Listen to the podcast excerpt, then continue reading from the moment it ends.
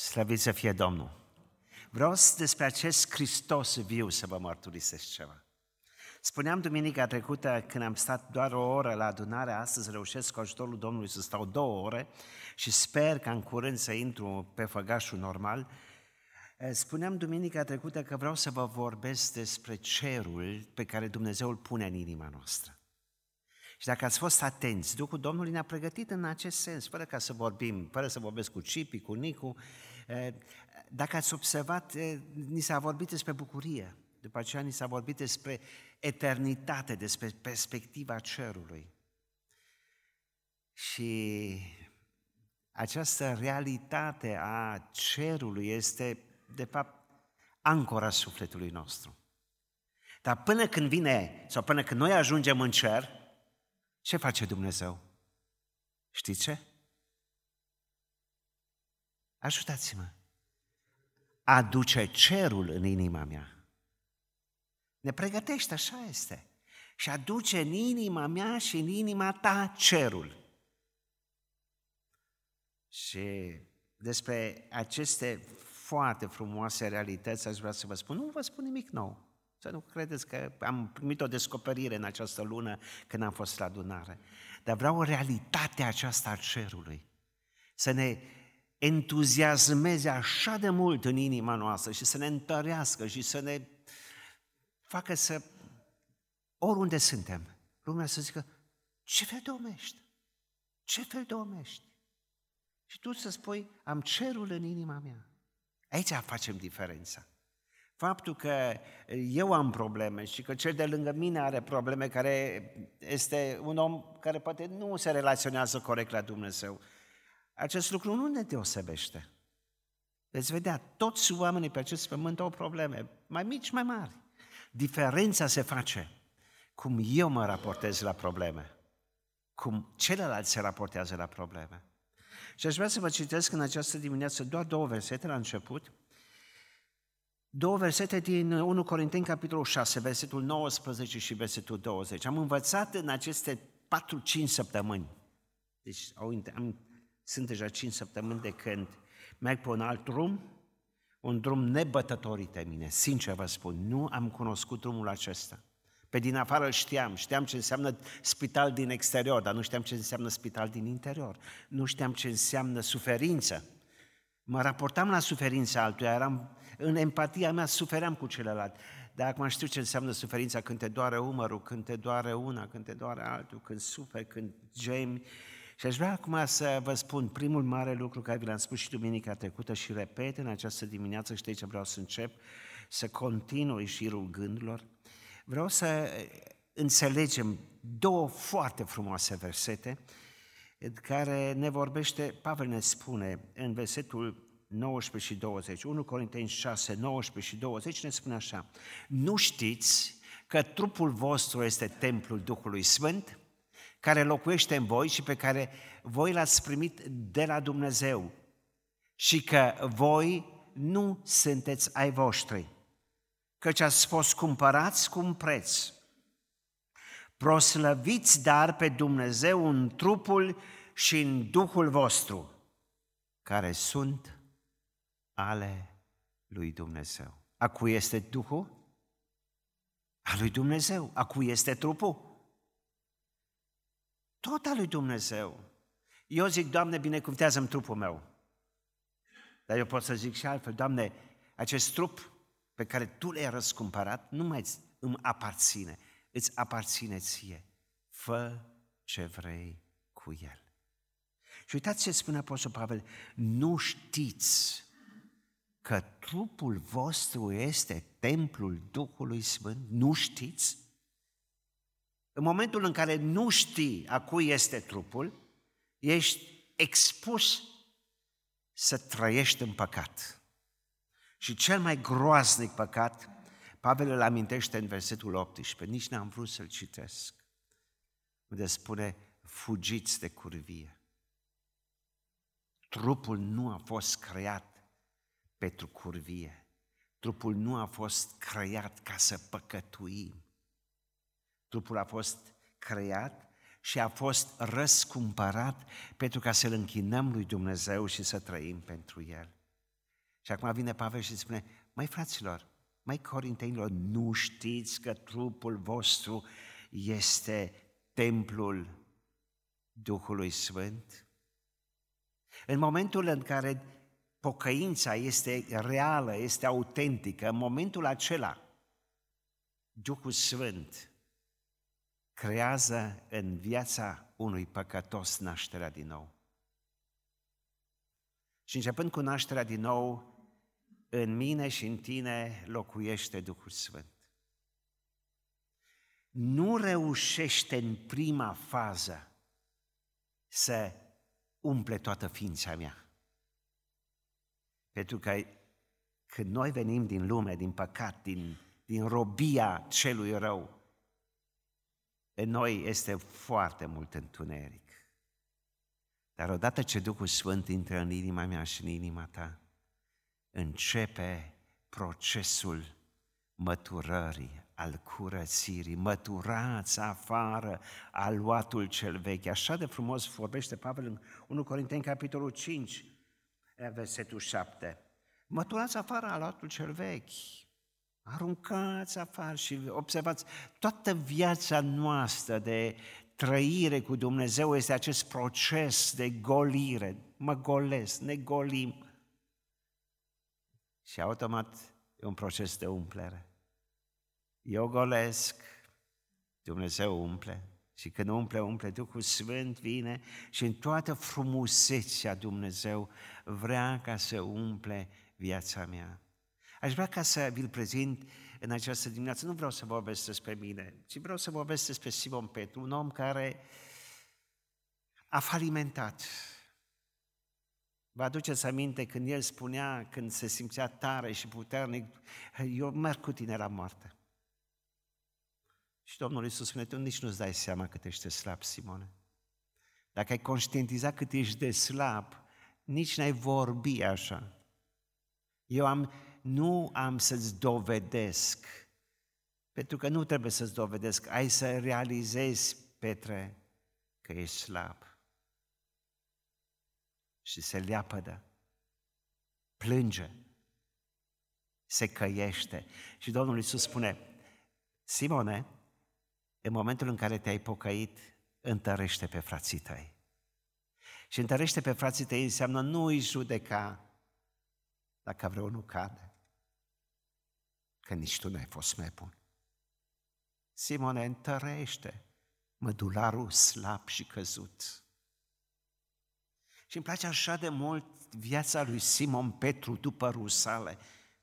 Și nu vă citesc din capitolul trei și capitolul patru, vreau un singur cuvânt să scot în evidență din acest capitol patru, dar este foarte interesantă. Cum este împărăția lui Dumnezeu în inima lui Simon Petru, în inima mea, în inimile noastre, din momentul în care Duhul Sfânt intră în viața noastră? Cum este viața noastră? Și aș vrea să rezum mesajul la trei gânduri pe care le citez Romani, capitolul paisprezece, versetul șaptesprezece, pentru că în jurul acestor trei gânduri am să mă axez și am să încerc să vă prezint împărăția lui Dumnezeu în inima noastră. Împărăția lui Dumnezeu nu este mâncare și băutură, ci neprihănire, pace și bucurie în Duhul Sfânt. Noi avem impresia că împărăția lui Dumnezeu, că așa cum se ne spunea Cipi, să-ți meargă bine, să ai afaceri, să, să propășești, să, atunci ești fericit, atunci ești bucuros. Oamenii, noi așa avem impresia, noi cei care nu avem, așa avem impresia despre ceilalți, dacă aș avea. Nu, nu. Nu ne caracterizăm noi ca și copii al lui Dumnezeu prin verbul a avea. A avea nu fericește. Poate ajunge, pu- ajută puțin, ajută poate puțin la, zic, la confortul vieții noastre, nu vreau să zic la fericire, la poate ați crea o stare de echilibru sau o stare de... dar nu fericire, să nu credem că oamenii care au sunt fericiți. Eu știu oameni care au foarte mult și pe măsură ce le crește și le propășește bunăstarea materială, sunt nefericiți. Din pricina faptului că le lipsește esența vieții. Nu mâncare și băutură, dacă ai avea din prisos bunuri materiale, ai fi fericit, nu. Să nu credem această minciună lui Satan. Atunci, permanent, alergăm, căutăm, vrem să avem, vrem să ne definim prin a avea și permanent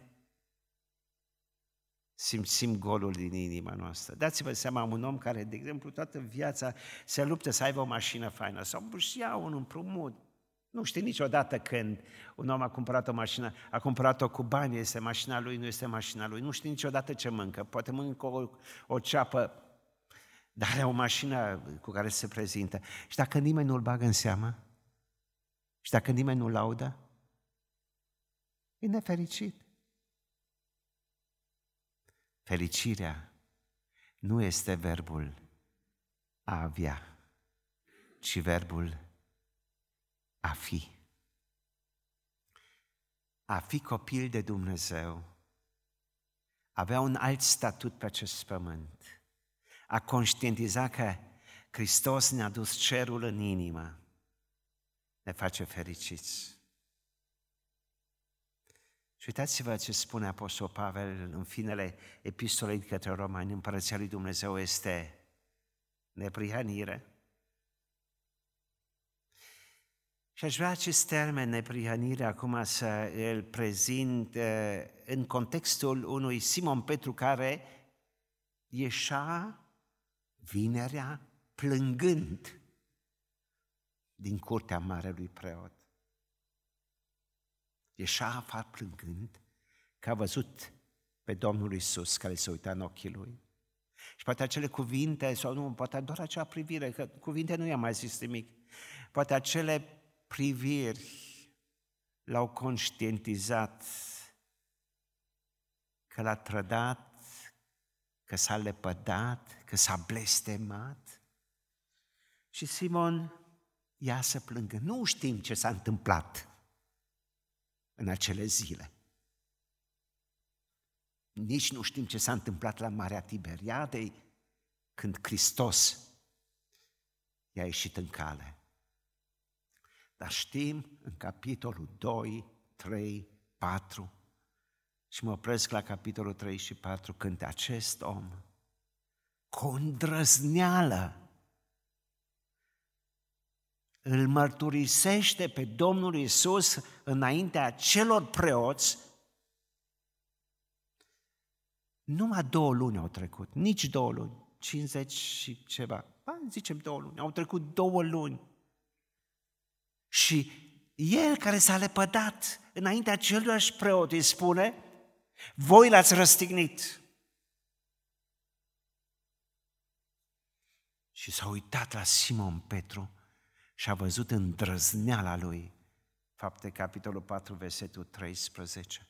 Și eu mă întreb, Simone, de unde a avut această îndrăzneală să le spui acelor criminali în fața cărora tu te-ai lepădat? De unde ai, mă, puterea aceasta?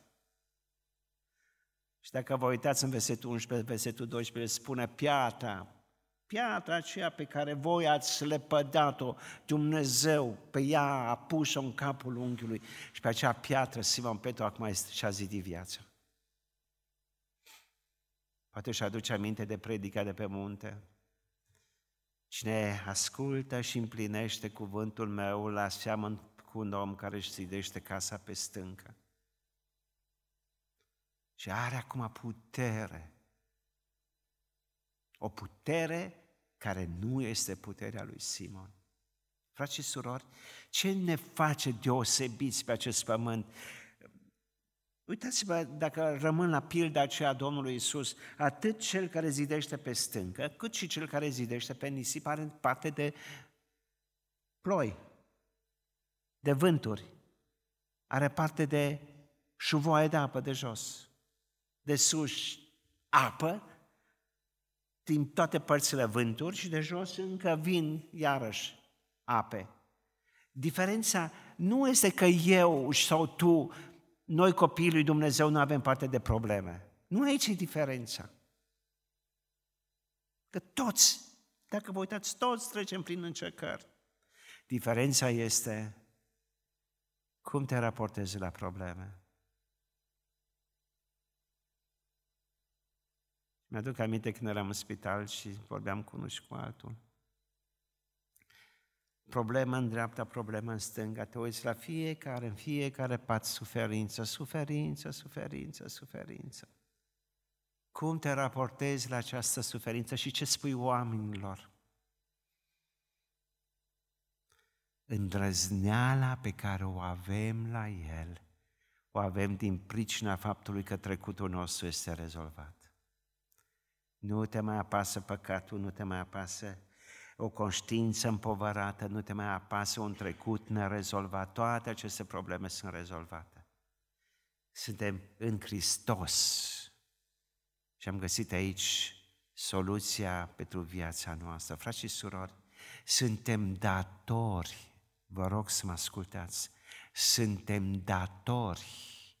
Dacă avem împărăția în inima noastră, să spunem oamenilor ce face diferența. Când luni mi s-a dat orteza jos, așa m-am bucurat că mi s-a dat orteza jos, cu toate că și acum mă mai doare mâna și trebuie să o țin eu, dar când mi-a dat-o jos, doctorul m-a întrebat cum mă merge. Ce spui unui doctor? Doamne, merge nesperate bine. Îi mulțumesc lui Dumnezeu, îi dau slavă lui Dumnezeu. Nu trebuie să ții o predică. N-are nimeni timp de o predică, dar câteva cuvinte drese cu sare și cu har. Puțină sare în mâncare dă gustul unei mâncări. Frați și surori, gustul pe care noi îl dăm, acolo unde ne pune Dumnezeu în viața de zi cu zi, asta face diferența. Când cineva vede că noi nu suntem disperați, când poate altul este disperat. Mi-aduc aminte când eram cu Maria în spital și lângă ea era o femeie care era în travaliu, era, avea dureri, era însărcinată și era groaznic. Și femeia aceasta era disperată și a auzit de diagnosticul soției și spune, dar cum puteți să stați așa de liniștiți? Și mă gândesc la noaptea aceasta unde Olguța în Chișinău a trebuit să fie internată, să îi se facă cezariană. Mi-a scris în dimineața aceasta, rugați-vă ca adunare pentru Olguța. Trebuie să nască, a avut dureri, nu au putut să-i rezolve problema durerilor și acum trebuie să nască prin cezariană și copilașul va trebui să intre într-un incubator și cum va fi. Și când te vede pe tine ca soț, că nu dai cu capul de pereți, că nu ești disperat și că ai liniște și că ai pace. Asta face diferența, frați și surori. Îndrăzneala pe care o avem la el este că ne putem ruga, putem vorbi cu Dumnezeu. Fapte, capitolul trei a început într-un mod foarte interesant. Petru și cu Ioan se duc la rugăciune. Nici nu s-au gândit ce se va întâmpla. Împărăția lui Dumnezeu în inima mea mă face să mă relaționez permanent la Dumnezeu și viața noastră de rugăciune n-ar trebui niciodată să se termine cu un amin în adunare. Viața de rugăciune a noastră trebuie să continue, să fie un dialog permanent cu Domnul Iisus. Unde auzi ceva și te rogi, unde Duhul Sfânt îți spune ceva pe inimă și te rogi, unde permanent comunici cu cerul. Pentru că am cerul în inima mea. Și această dorință a lor de a se ruga, ei puteau să se roage și acasă în duc și în adevăr. Unde era problema? Este pentru că nu mai trebuie să mergi la templu, nu mai trebuie să vii în adunare duminică dimineața la ora zece ca să te rogi. Te poți ruga și acasă. Am experimentat-o în zilele acestea când de nevoie trebuia să rămân acasă. Dar nu este același lucru ca și cum stai aici împreună. Și i-am spus la domnul doctor, să știți, știți care este problema mea, de ce merge așa de bine? Eu am vorbit despre problema, despre problema mea. Am spus altora. Și știți, din zeci, din sute de părți ale lumii, rugăciunile se focusează pe un om. Din Canada sau din Mexic, din Europa, din România, și toate aceste rugăciuni se îndreaptă spre un singur obiect. Din cauza aceasta merge bine. Nu pentru că eu sunt tare, nu, ci pentru că un Dumnezeu real și personal vrea să se implice în viața ta și în viața mea. Te rogi, te duci la rugăciune, mergi la templu și Dumnezeu creează situații în care se proslăvește Domnul. Ei nici nu s-au gândit. Și eu am stat și eu m-am întrebat, omul acesta, Olog, din capitolul trei, care avea peste patruzeci de ani, în fiecare zi a fost dus la templu, în fiecare zi cerea de milă, în fiecare zi și Domnul Iisus a intrat pe poarta aceea. Dar niciodată Domnul Iisus nu l-a învrednicit sau niciodată Domnul Iisus nu a zis, gata, acum e rândul tău să te vindeci. Dar a venit momentul în care Simon și cu Ioan primesc însărcinarea, acum este rândul vostru, în autoritatea care v-am dat-o, să mă proclamați pe mine ca Domn. Și dacă ești purtător de cer în inimă, gândește-te la toate posibilitățile care le ai să-L mărturisești pe Domnul Iisus, fără să ții cont ce se va întâmpla. Să știți, când proclamăm despre Domnul Iisus, când proclamăm acest adevăr, să știți că iadul se agită. Nu îi place iadului când noi trăim în lumină și proclamăm lumină. Nu-i place. Vedeți ce se întâmplă în situația lui Simon, a lui Petru și a lui Ioan? Sunt trași la socoteală pentru o lucrare bună pe care au făcut-o. Păi ne întrebăm, mai pentru o lucrare bună, hai că dacă faci un lucru rău, dacă furi, dacă omori, dar faci o facere de bine și pentru asta ești tras la socoteală. Frați și surori, trăim într-o lume care urăște lumina. Întunericul a fost proclamat și s-a definit ca lumină. Iar noi, cei care trăim în lume, în lumină, spun, ne spune nouă că noi suntem obscurantiști, noi suntem cei care trăim în întuneric, noi prostim lumea. De fapt, viața ta și viața mea îl oglindește pe Hristos. Și în circumstanțele grele ale vieții, frați și surori, noi facem diferența aici, dovedim oamenilor că Împărăția lui Dumnezeu este în inima noastră și trec de la acea îndrăzneală pe care îmi dă neprihănirea, trec la pace. Să ai pace în furtună. Așa îmi place de Simon.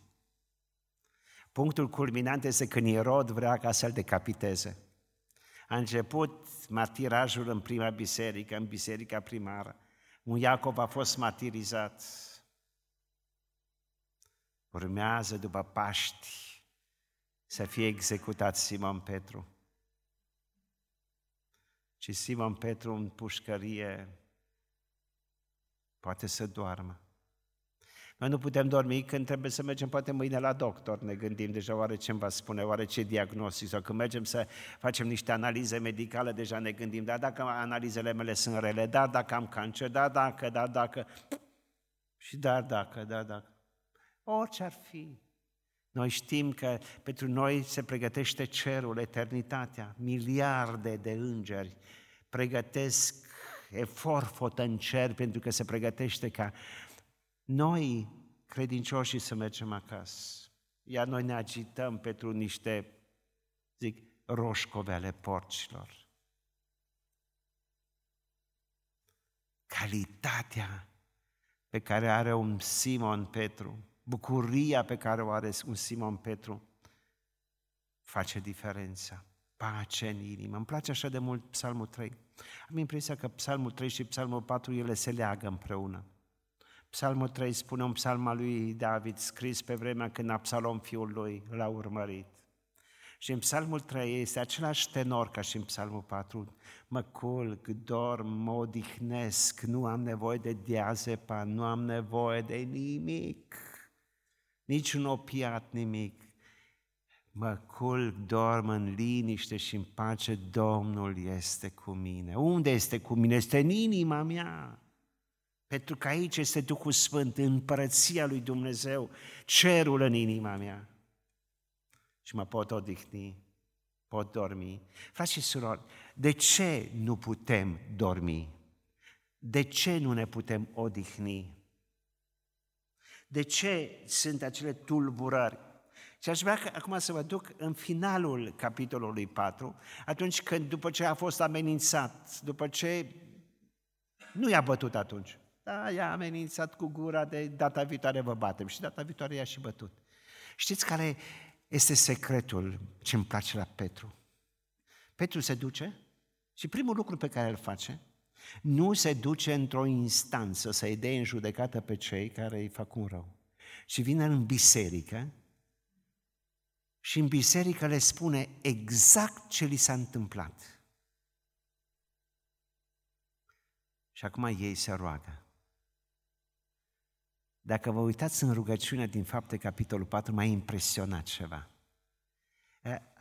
Ajută-mă, haideți ca să descoperim ceva. Secretul, sau să vă dau un, o tabletă spirituală pentru somn. Vreți? Uitați, haideți să deschideți împreună cu mine Fapte, capitolul patru, versetul douăzeci și trei.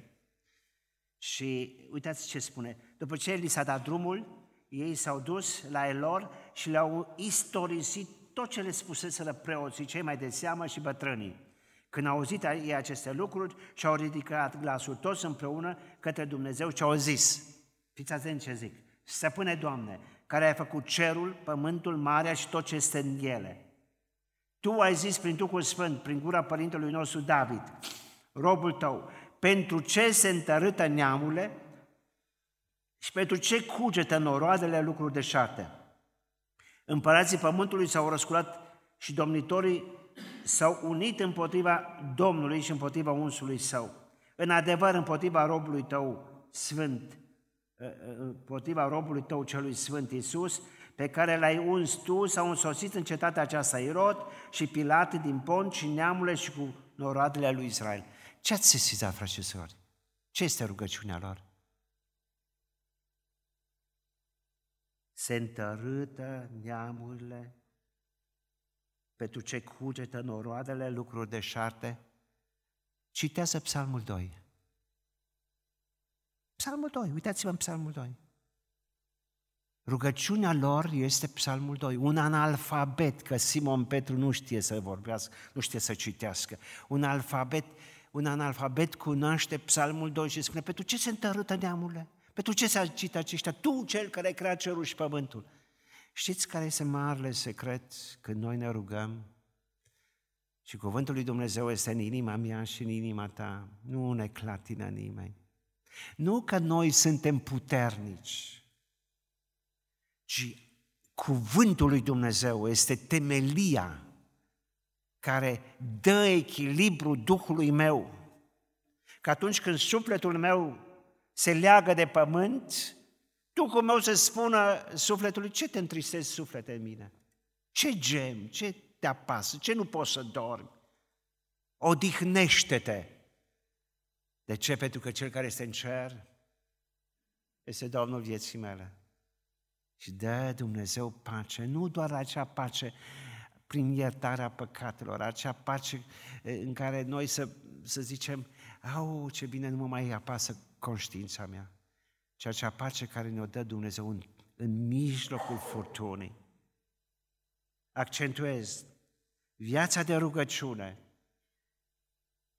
acea trăire permanent cu Dumnezeu, a mă relaționa corect la cuvântul lui Dumnezeu duce cerul în inima mea, în gândurile mele. Din cauza aceasta trebuie să veghem așa de mult asupra gândurilor noastre. Aceste gânduri sunt așa de vagabonde. N-ați sesizat, vrei să te rogi, vrei să-ți iei mai mult timp la rugăciune și la un moment dat te gândești la ce pun în oală, mă, nu am cumpărat, te gândești la haine, te gândești la copii, te gândești la probleme, te gândești la servici, te gândești la o problemă nerezolvată. Și te gândești, dar ce se întâmplă cu mine? Pentru că gândurile acestea nu am învățat să le subordonez și să le spun, Doamne Iisuse, și peste aceste gânduri vreau ca Tu să stăpânești. Și dacă vezi că permanent un gând te robește când vrei să te rogi, leapă-te de, de acel duh, că în spatele acelor gânduri sunt puterea întunericului care vrea să-ți răpească calitatea vieții. Dumnezeu ne dă o pace, ne conferă o pace în furtunile vieții. Aici facem diferența. Indiferent ce mi se va întâmpla mâine, poimne, soție. Frați și surori, pacea pe care o ducem cu noi, nu doar pe care o spunem pace, ci pacea pe care o avem în inima noastră, dovedește lumii din jurul nostru că suntem autentici. Într-o lume a demagogiei, a fățărniciei, unde sunt oamenii ipocriți, într-o astfel de lume, haideți să ducem cerul în jurul nostru, să-l ducem oamenilor, să vadă ce frumos este să trăim cu Domnul Iisus. Trec la următorul. Neprihănirea lui Dumnezeu, pacea lui Dumnezeu și bucuria pe care o dă Duhul Sfânt. Așa mi-a plăcut uh, modul în care Duhul Sfânt ne-a întâmpinat în această dimineață. Eu am o bucurie mai mult decât toți ceilalți. Și aici nu este laudă, frați și surori. Când spui, măi, eu mă bucur când, când îmi merge poate rău. Hai să o zici cuiva așa, zice, băi, ăsta chiar a nebunit, ăsta trebuie să ducem la psihiatrie. El, lui merge rău și el se bucură. Dar nu, eu mă bucur de faptul că Dumnezeu își ia atâta timp pentru mine și lucrează cu atâta gingășie în viața mea să mă modeleze. Mi-aduc aminte de o mărturie care nu o pot uita. Eram în două mii cinci, eu treceam printr-o situație foarte grea și totdeauna când eu trec prin situații grele și trebuie să țin o conferință sau ceva, eu pregătesc temele pentru inima mea, nu pentru inima celorlalți. Să zic că dacă pe mine mă zidește Domnul, îi va zidi și pe ceilalți. Și atunci am pregătit o temă foarte grea. Și am observat pe internet ce audiență este. Dacă se cere totdeauna acest, aceste zece predici, din Ieremia, unde Dumnezeu îi vorbește lui Ieremia, du-te în casa Olarului, acolo în casa Olarului eu am să-ți dau o lecție. Și atunci spune la un moment dat când vasul n-a reușit, nu ești tu, nu sunteți voi casa lui Israel în mâna mea ca lutul în mâna Olarului? Și acest ciclu de predici, lut în mâna Olarului, le-am spus pentru că eu eram cu cancer în Germania, atunci am lipsit nu o lună, este Nicu, am lipsit atunci un an întreg. Trebuia să lupți cu acea mizerie de cancer. Și în acea perioadă, în audiență, este un om, un rebel. La vârsta de șase ani s-a pocăit. Era la școala duminicală după al doilea război mondial și s-a pocăit. Dar zice el, după aceea, știi, când a venit, când am crescut puțin, adolescență, un alt, alt. Las-o, mă, nu, nu fi chiar așa, exagerat. Dar la Simon Petru s-a știut și ei au umblat cu Iisus, știa foarte clar, au umblat cu Iisus. Și acest om a crescut, s-a căsătorit, dar nu mai eșecuri a avut în viață. A început afaceri, au mers afacerile, s-a recăsătorit, a încercat ca un om din lume să trăiască, dar totuși știa în inima lui, am o sămânță, sămânța aceea care i-a spus, ești, Dumnezeu te iubește, Dumnezeu nu te lasă. Și acea, acel legământ care l-a făcut el la școala duminicală, l-a făcut într-o bună zi să fie ascultător la conferință și după aceea ne-am împrietenit. Și mi-a spus: Edi, ascultând cuvântul, i-am spus din nou lui Dumnezeu: Doamne, mă pun din nou pe roata Olarului, dar Tu mă cunoști cât îți de rebel. Ai grijă cum mă fățuiești. Fățuiește-mă așa să nu mai sar de pe, o, de pe roată. Dacă sar, iarăși m-am dus. Și așa era făcută treaba, că ziua mea de naștere și ziua lui de naștere erau la fel. Și pe patru noiembrie îl sun, eu eram în Israel, el era în Frankfurt și spun: la mulți ani. Și zice: Edi, am să spun o veste. Dar cu așa o bucurie și cu așa un entuziasm mi-a spus, încât m-am, m-am gândit, păi, păi merge bine, a, afacerile tot. Zice: Edi, am fost la doctor și doctorul meu de casă mi-a spus: ai cancer la prostată cu metastaze în os, în faza terminală, nici nu mai pot face operație. Și el povestea ca și cum a câștigat lozul ăla mare. Și eu zic: tu nu! Că trec eu, m-am pregătit la un tric, dar tu, care de luni de zile ești pe cale din nou, nu-ți doresc suferința. Știi ce mi-a spus? Sunt așa de întristat de ceea ce îmi spui. Cum tu nu? O iau din mâna lui Dumnezeu.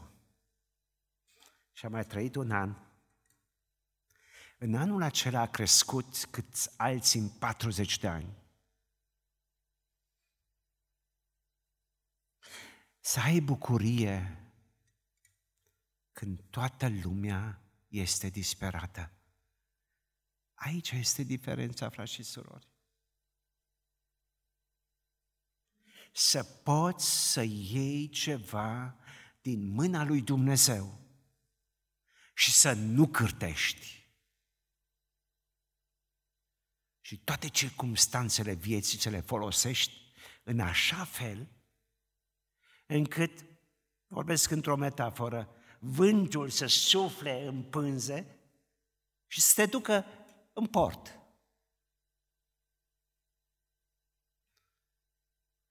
Frați și surori, a cârti pe cale nu îl onorează pe Dumnezeu. Să nu se nască în inima mea sau în inima ta niciodată întrebarea: de ce eu, Doamne? Știe Tatăl de ce. Și dacă îngăduie ceva, niciodată nu va fi peste puterile noastre. Și dacă zic, mă, parcă, parcă e prea mult, mă, parcă e peste puterile mele, atunci noi trebuie să conștientizăm că puterea lui Hristos în noi lucrează. Și atunci suntem oamenii care spunem: Doamne, nu pot, da, nici nu mai vreau să experimentez sau încerc, dar vreau, Doamne, prin puterea învierii Tale. Și îmi place așa de mult cuvântul acesta, exousia. Exousia este o altă latură a puterii, dunamis, vă voi da dunamis când va veni Duhul Sfânt. Acea putere dunamis este acea dinamită a Duhului Sfânt, dar exousia este acea putere exercitată de tine și de mine în circumstanțele vieții unde dovedim o altă calitate. Indiferent pe unde ne va duce Tatăl, frați și surori, are gânduri de pace și nu de nenorocire. Apropii de final, ce aș vrea să învățăm? Frați și surori, să ne ancorăm în Scriptură. Scriptura trebuie să umple așa de mult gândurile mele, pentru că eu sunt produsul gândurilor mele.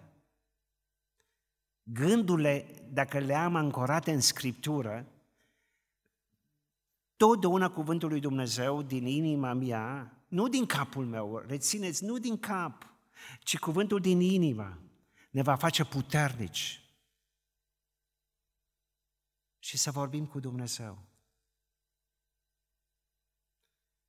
Învățăm de la un Simon Petru care a venit la Iisus și le-a spus. Știți, de multe ori suntem foarte secretoși. Ai o problemă, dar cum să o spun acum, vai de mine? Atunci, care singur problema? Nu se roagă nimeni pentru tine. Dar mare putere are rugăciunea fierbinte a celui neprihănit. Eu, de exemplu, n-am știut că săracul Nicu cu dreapta nu ridică și el mai mult decât eu cu stânga. Chiar puțin mai mult ridică Nicu. Da, am știut, acum știu pentru ce să mă rog. Edi, mă, mă, mă doare și pe mine, mă. Acum începem să ne lăudăm cu slăbiciunile noastre, știți? Dar e așa de bine să știm să ne rugăm unul pentru altul. Că dacă tu ai o problemă și cineva se roagă pentru tine, îți face așa de bine. Știți, în limba germană avem un proverb. Geteiltes Leid ist halbes Leid. O povară împărțită este jumătate de povară. Dar o bucurie împărțită este o bucurie dublă. Deci așa de mult să învățăm să ne purtăm reciproc poverile, să ne încurajăm și să ne gândim, frați și surori. Închei cu o mărturie care îi spuneam mereu la Mărioara când mergeam și mi-aduc aminte când era nu cu o orteză, ci era în gips și zicea, vai că nu mai pot, vai că mă doare. Și spuneam lui Mărioara, Mărioara, știu, mă știu, ce știu că nu știam nimic. Știu că te doare, simt cu tine că te doare, dar ce simți, adică nu simți nimic. Că pe mine mă doare și pe tine nu te doare. Poate te doare în suflet, dar nu te doare să simți fizic durerea. Dar spuneam ceva și mi-am spus mie după aceea, Mărioara, ești în atelierul de înfrumusețare a lui Dumnezeu. Mărioara, ești în atelierul de înfrumusețare a lui Dumnezeu. Dumnezeu te face frumoasă pentru cer și când vei fi frumoasă, te duci acasă. Acum îmi spun mie acest lucru. Fac consiliere sufletului meu. Ai spus-o altora? Edi, ești în atelierul de înfrumusețare a lui Dumnezeu. Ce mă simt, mă simt onorat.